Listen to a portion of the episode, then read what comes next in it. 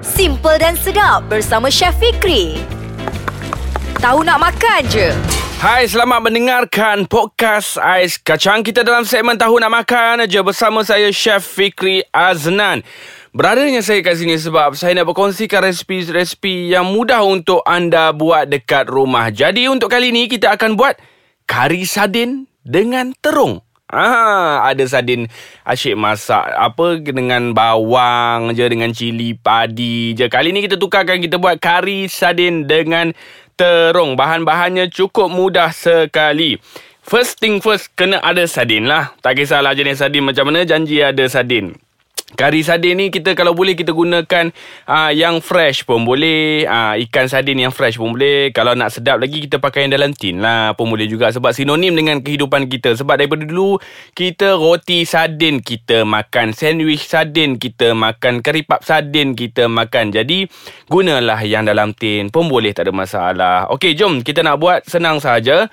Kena ada sardin dalam tin Lepas itu Yang yang selainnya kita perlukan bawang besar. Bawang besar ni kena ada Sebab ya, kalau kena dengan sardin Dia punya lembut bawang tu Memang terangkat lah rasanya. Lepas tu Dua camca besar rempah kari ikan. Jangan guna kari daging Guna kari ikan Lepas itu kita kena jadikan dia paste Kita gaul bersama dengan uh, dua uh, air lah. Kita jadikan dia punya Jadikan dia sebagai paste Kita gaul dengan air. Lepas itu kita perlukan santan. Dua cawan santan Satu biji terung. Terung tak kisah terung apa. Terung bulat pun boleh Terung panjang pun boleh Terung kecil pun boleh juga. Tak kisah apa pun uh, Ikut selera masing-masing. Lepas tu kena ada dua biji tomato Satu biji cili merah Satu biji cili hijau. Yang ini kita hiris bentuk uh, apa memanjang serong. Ah ha, menghiris serong. Lepas tu kita perlukan uh, satu setengah camca teh garam. Yang ini sebenarnya garam ni saya nak beritahu kepada anda. Dia sebenarnya ikut selera kita. Ha, dia kadang-kadang tu tak ada sukatan untuk garam ni. Kadang-kadang kalau kita sukat garam sekalipun kita tak akan dapat rasa yang kita suka. Tetapi untuk menjaga kesihatan ha, kita kurangkan garam. Nah kan? Tapi garam ni bukannya pasal kita duduk sakit-sakit ni bukan pasal garam sangat. Pasal duk ambil banyak benda makan benda-benda mengarut kat luar sana tu. Ha, kan sebab campur, dah campur macam-macam. Jadi kita buat sendiri kat rumah. Bagus pun bagus. Kita tahu apa sendiri kita masukkan dalam masakan kita. Lepas tu kita perlukan satu camca besar air limau nipis. Ha, pun boleh juga kalau nak gunakan limau kasturi. Limau nipis pun boleh tak ada masalah. Dan untuk bahan-bahan kisar, yang tadi bahan-bahan tadi yang saya sebut tadi untuk bahan-bahan yang kita nak potong. Macam bawang tadi kita hiris. Lepas tu terung tadi Kalau gunakan terung bulat Kita potong lah 8 ke Potong 4 ke. Ha, Biji uh, tomato ni Kita potong 4 Lepas tu terung Apa Cili merah Cili hijau Kita potong serong. Ha, Itu bahan-bahan untuk potong. Untuk bahan-bahan kisar pula Kita perlukan Dua ulas bawang putih Dan juga kita perlukan halia. Halia dan juga biji sawi Dan daun kari. Yang ini kita kisar sekali. Ha, jaranglah orang nak kisar daun kari macam biji sawi. Jarang. Tapi kita kisarkan untuk dalam masakan kita ni.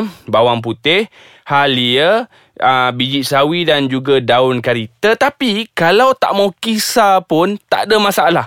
Kita mayang halus ataupun hiris halus bawang putih. Lepas tu kita mayang halus halia. Lepas tu kita ada biji sawi dan daun kari. Yang ini untuk bahan tumis. Ha, apa nak kisar pun boleh, tak mau kisar pun boleh juga. Ha, ikut selera kita masing-masing. Kadang-kadang tu nak tumbuk sedikit gunakan batu lesung pun tak ada masalah. Hancur tak hancur tu tak ada masalah. Kalau tumbuk tu kita tumbuk uh, sedikit hancur saja. Ha, kalau kisar tu kena betul-betul kisar sehingga dia betul-betul halus. Jadi bahan-bahan dia semua dah ada. Jom kita nak buat ah ha, kari sardin dengan terung. Memang cukup best uh, resipi ni. Saya lebih suka resipi ni kalau kita makan time-time hujan, pagi-pagi ke kita makan. Tapi pagi-pagi orang tak makan nasi kan. Jarang orang nak makan nasi.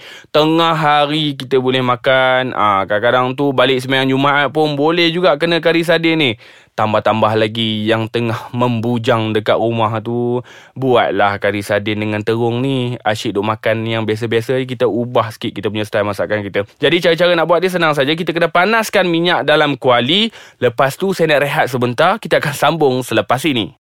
Hai, anda masih lagi bersama saya Chef Fikri dalam segmen Tahu Nak Makan aja. Kita dalam podcast Ais Kacang. Terima kasih kerana mendengarkan segmen Tahu Nak Makan je. Sebab apa? Sebab resipi-resipi yang dikongsikan cukup mudah, cukup jimat, cukup cepat kalau kita nak masak sendiri dekat rumah. Dan yang paling saya suka tentang segmen tahu nak makan je ni sebab komen-komen daripada anda. Ha, kadang-kadang tu anda kongsikan resipi-resipi. Ha, cubalah buat resipi macam ni. Kadang-kadang tu apa tips-tips dia. Saya suka. Kalau kita sering berkongsi uh, resipi, tips apa semua. Ha, jadi kita punya masakannya akan lagi hebat. Anda pun boleh menjadi seorang chef macam dekat hotel. Tak perlu nak masuk hotel. Kita boleh jadi chef kat rumah kita. Ha, kita kena masak. Jadi saya nak beritahu untuk abang-abang sana tu. Daripada kita duk google-google. Dengar je segmen apa tahu nak makan je dalam podcast ais kacang ni. Sebab apa? Ni dengar saja macam saya duk cakap ni. Tengah duk buat. Okey, bahan-bahan semua dah ada kat depan. Okey, macam sekarang ni, cuba bayangkan semua bahan-bahan yang saya sebut tadi dah ada kat depan mata masing-masing. Buka podcast ais kacang. Okey. Mai, saya nak ajak hampa semua. Panaskan minyak. Okey, abang, panaskan minyak dan kuali tumis bawang sehingga layu. Bahan-bahan yang yang saya kata kisar tadi ataupun kita nak tumis tadi, bawang putih, halia biji sawi dan juga daun kari. Kita tumis sehingga naik bau sampai layu dia punya bawang. Okey, bila dah tumis, dah bau cantik naik. Lepas itu kita masukkan uh, rempah. Ha, masukkan rempah tadi, kita masukkan rempah uh, kari ikan, kita tumis lagi. Bila dah masukkan rempah, kita tumis, tumis, tumis, tumis. Kita kena pastikan api kita kecil. Ha, kita kena masak uh, rempah kita ni sehingga naik minyak. Lagi satu tips untuk anda masa kita tumis kita punya rempah ni masukkan sedikit garam untuk mempercepatkan proses minyak naik. Ha itu dia punya tips dia orang kampung selalu pakai benda ni. Okey bila kita dah kacau kacau kacau dah naik minyak dah masak dia punya rempah ni masukkan terung pun sama juga masukkan terung ni kalau boleh kecil-kecil je kita masukkan kita potong kecil-kecil. Lepas tu kita gaul lagi goreng goreng goreng goreng goreng sekejap sampai dia separuh masak ataupun dia dah masak dah masukkan santan. Masukkan dalam santan kita kena jangan biarkan tau. Bila masukkan santan kita nak elakkan daripada santan kita berketul-ketul kita tak boleh biarkan. Maksudnya kita kacau-kacau sekejap kita biarkan. Tak boleh. Anda kena selalu kacau supaya tak ada berketul-ketul santan ni. Kacau kacau kacau kacau kacau kacau sehingga mendidih. Lepas tu sehingga terung kita dah empuk, barulah kita masukkan tomato dan juga sardin. Ha, inilah masa yang paling best sekali. Bila dah masukkan tomato, masukkan sardin tadi. Sardin tadi tak perlu tak perlu nak hancurkan. Kita masukkan saja sardin, kita kacau. Ha, pastikan kita punya kuah tu tak terlampau pekat sangat. Takut lagi sardin ni dia cepat pecah. Ha, dan juga masakan kita kalau pekat sangat pada awal ni dia takut kita tak tak masak. Ha, jadi kita kena kacau kacau kacau. Kalau rasa pekat kita masukkan sedikit air, lepas tu kita kena biarkan dia men mendidih. Bila mendidih, kita renehkan dia supaya kuah dia pekat. Supaya santan ni masak. Dia juga dia punya rasa-rasa dia dah menyerap masuk dalam... Dia dah sebati dia punya rasa ni. Lepas tu kita perasakan dengan garam. Sedikit lagi garam. Lepas tu cili hijau. Masukkan cili hijau, cili merah dan juga air limau. Ha, yang ini kita kacau lagi. Kacau, kacau, kacau, kacau. Dan masak sehingga betul-betul pekat. Dan untuk ikan sardin tadi terserah kepada anda. Kalau anda nak hidangkan ikan sardin seketul-seketul, tak ada masalah. Tapi kalau anda nak dia hancur, anda kacau saja dalam kita punya periuk tadi, ah, bahan-bahan yang kita dah masukkan, kacau saja sehingga dia hancur. Ah, tapi jangan hancur sangat. Dia hancur, uh, orang cakap cangki. Dia punya tekstur dia tu cangki. Maksudnya kecil-kecil saja. Jangan terlalu hancur. Okey, bila dah kacau, kacau, kacau, kacau, kacau, kita perasakan dengan uh, garam dan juga air limau, masukkan cili hijau, masukkan cili merah.